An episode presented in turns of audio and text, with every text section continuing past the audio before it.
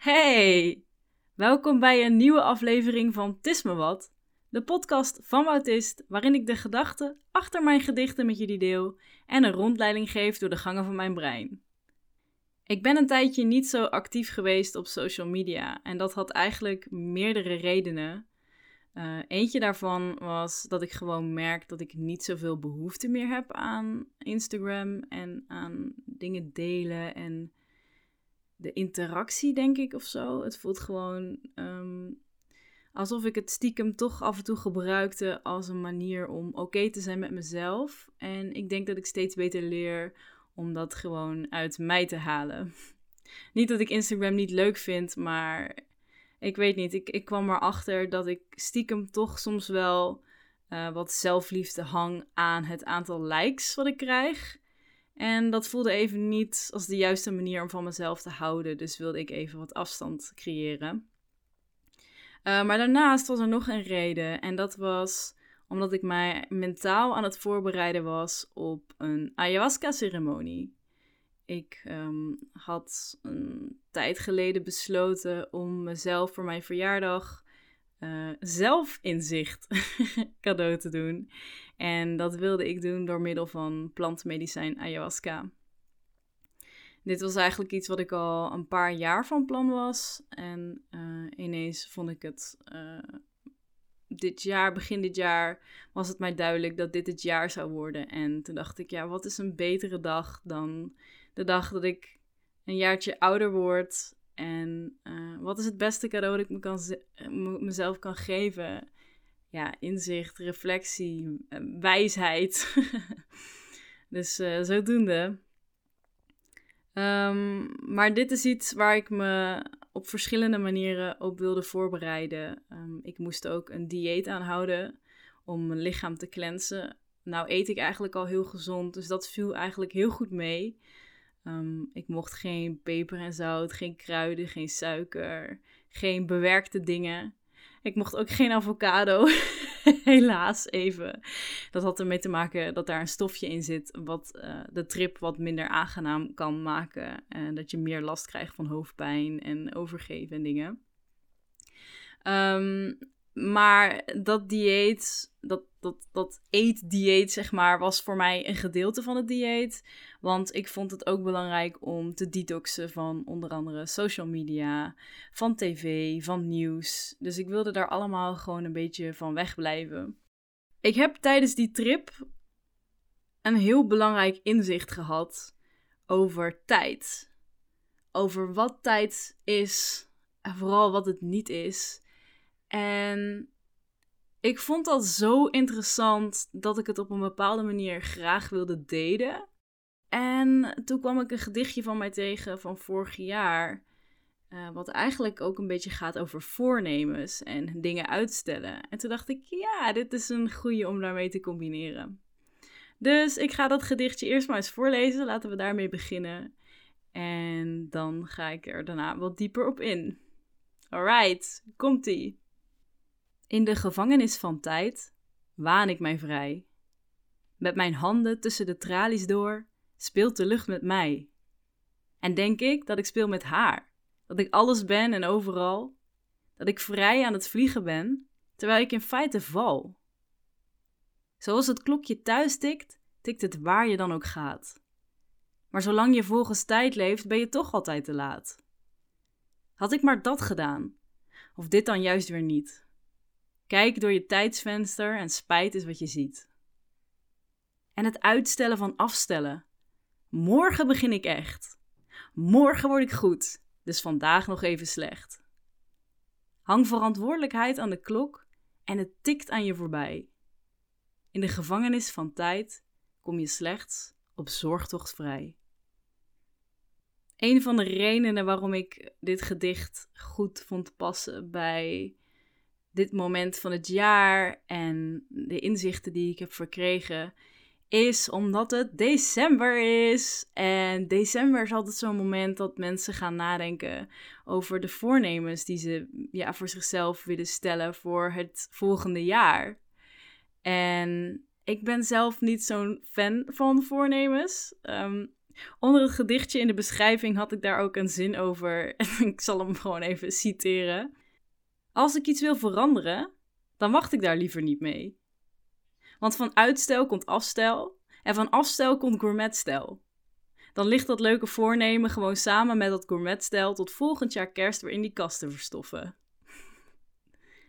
Ik vind voornemens echt een blijk van een gebrek aan zelfliefde.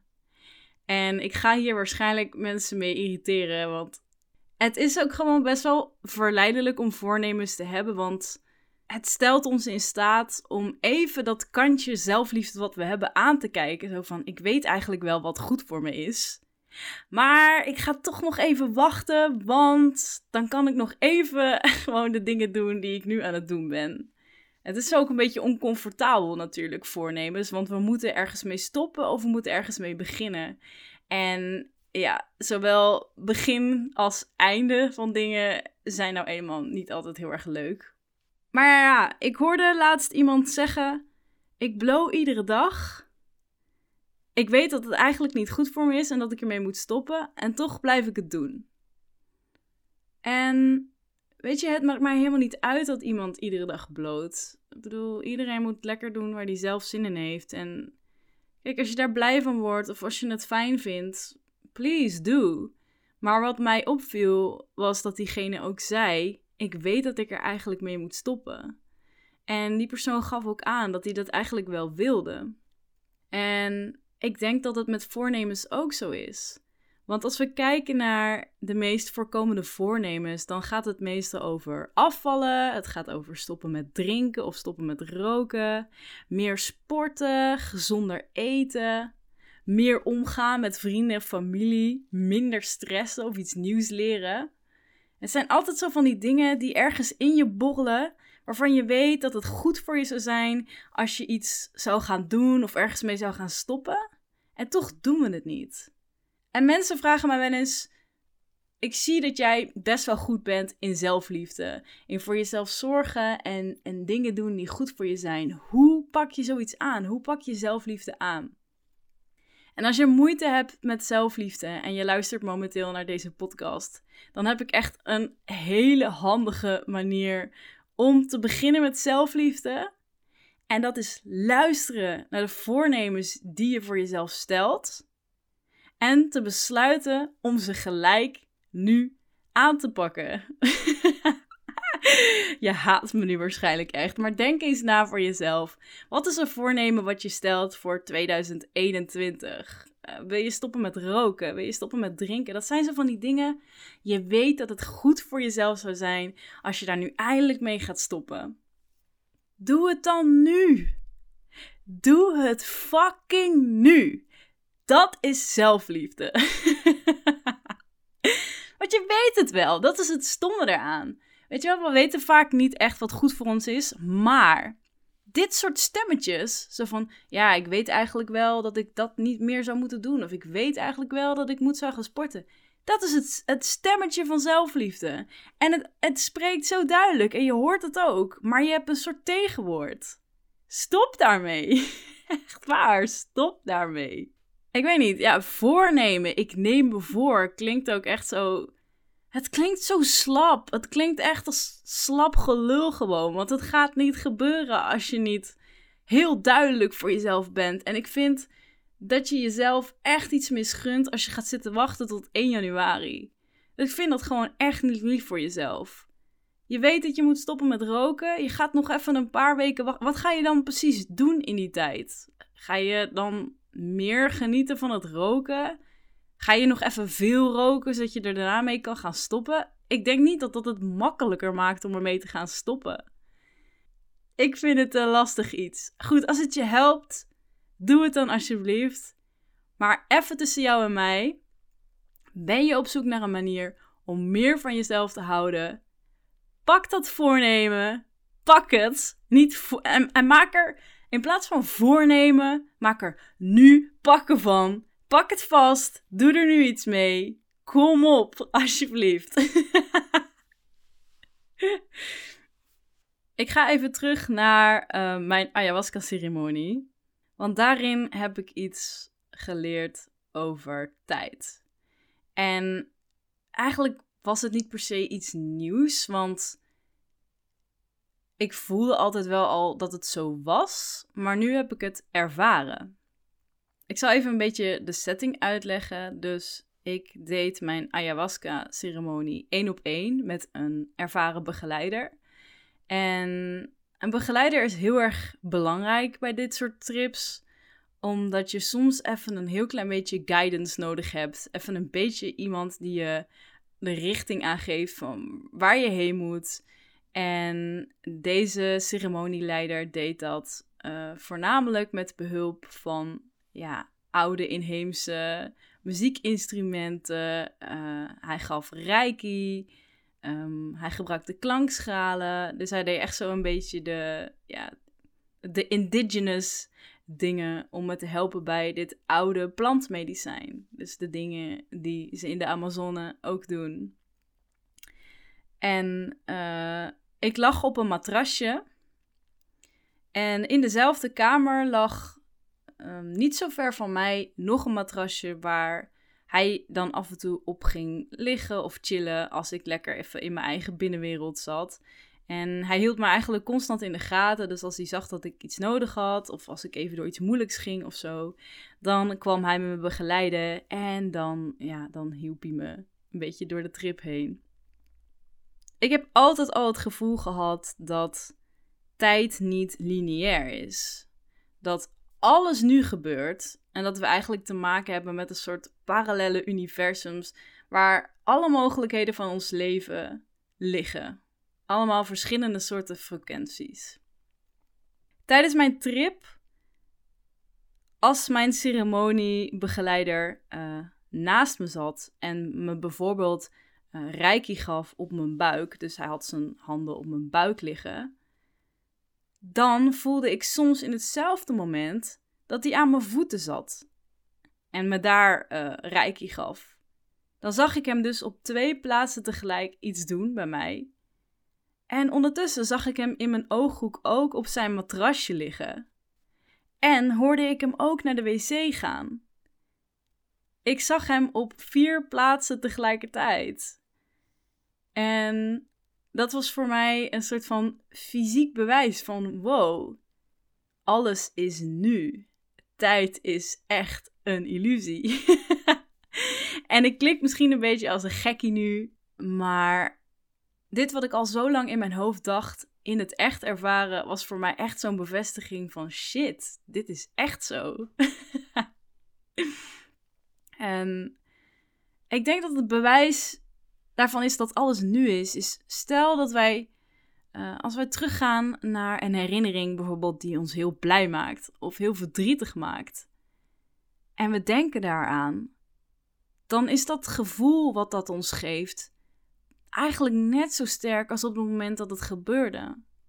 We kunnen letterlijk soms blijven hangen in het verleden als we blijven terugdenken aan een situatie die ons bijvoorbeeld heel veel pijn heeft gedaan.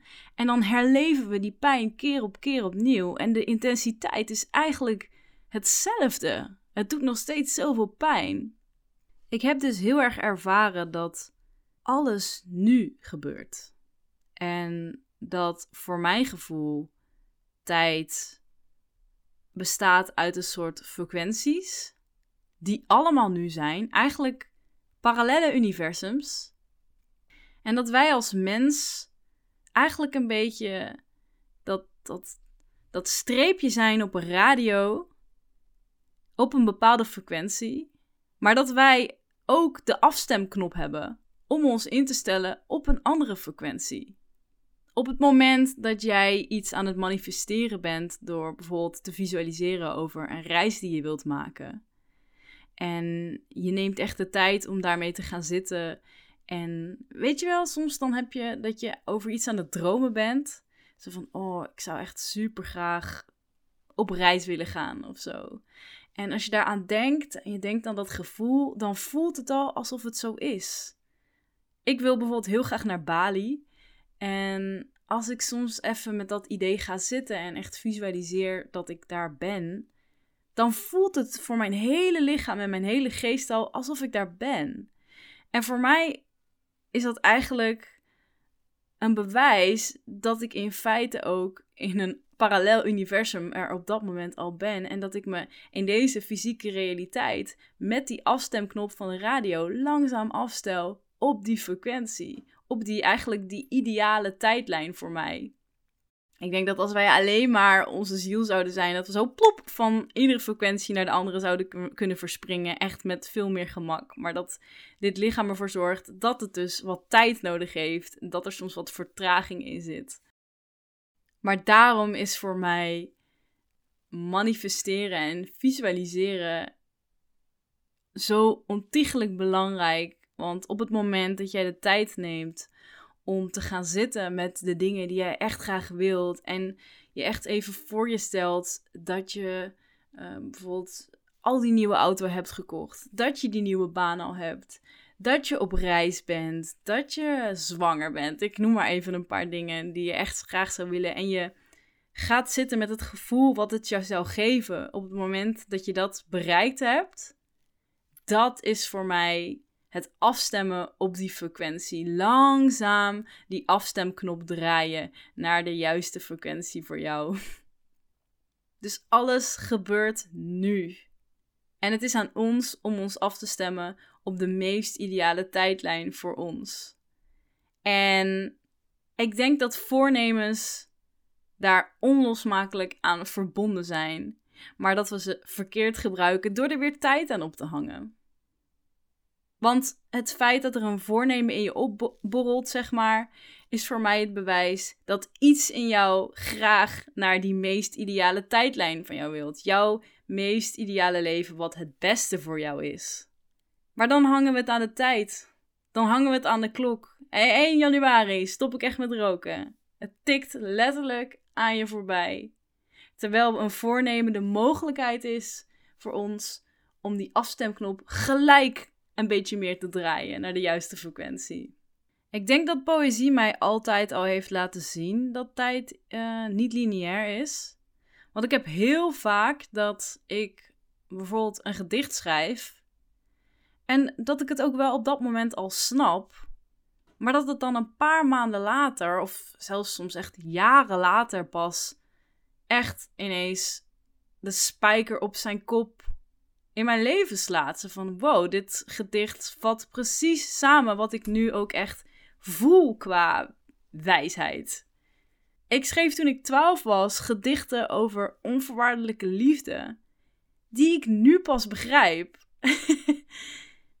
maar natuurlijk is het ook ergens logisch, want zodra ik creatief ben, zodra ik zit in die geïnspireerde modus, dan ben ik afgestemd op mijn meest ideale tijdlijn. En dat betekent ook dat ik alle wijsheid vergaar en, en in me heb die ik nodig heb om dat leven te leiden. Toen ik 12 was en ik was lekker aan het schrijven, was ik afgestemd op ja, gewoon dat, dat creatieve gevoel, dat inspirerende gevoel. Wat bij mijn leven past, bij mijn ziel past. Om me te helpen in dit leven, om mijn ideale leven te leiden. Dus dan was ik afgestemd met die wijsheid. En als kleine meisje wist ik helemaal niet zo goed wat liefde inhield of zo. En had ik nog helemaal niet de ervaringen met de mensen die ik nu heb. Ehm, waardoor ik ook onvoorwaardelijke liefde echt begrijp. En toch schreef ik het toen al. En nu, 28 jaar, op 28 jaar, begrijp ik wat ik toen schreef, omdat ik het ook heb meegemaakt. En dat is voor mij zo'n duidelijk voorbeeld dat alles nu gebeurt. En dat er eigenlijk geen verleden of toekomst is. Het leven is alleen maar toegankelijk via het heden. We hebben nu en dat is alles wat er is. En de nu van daarnet is nu al geen nu meer. het is echt minuut per minuut dat is alles wat we hebben. Dus het is zo verraderlijk om alles wat we zouden moeten zijn op te hangen aan tijd.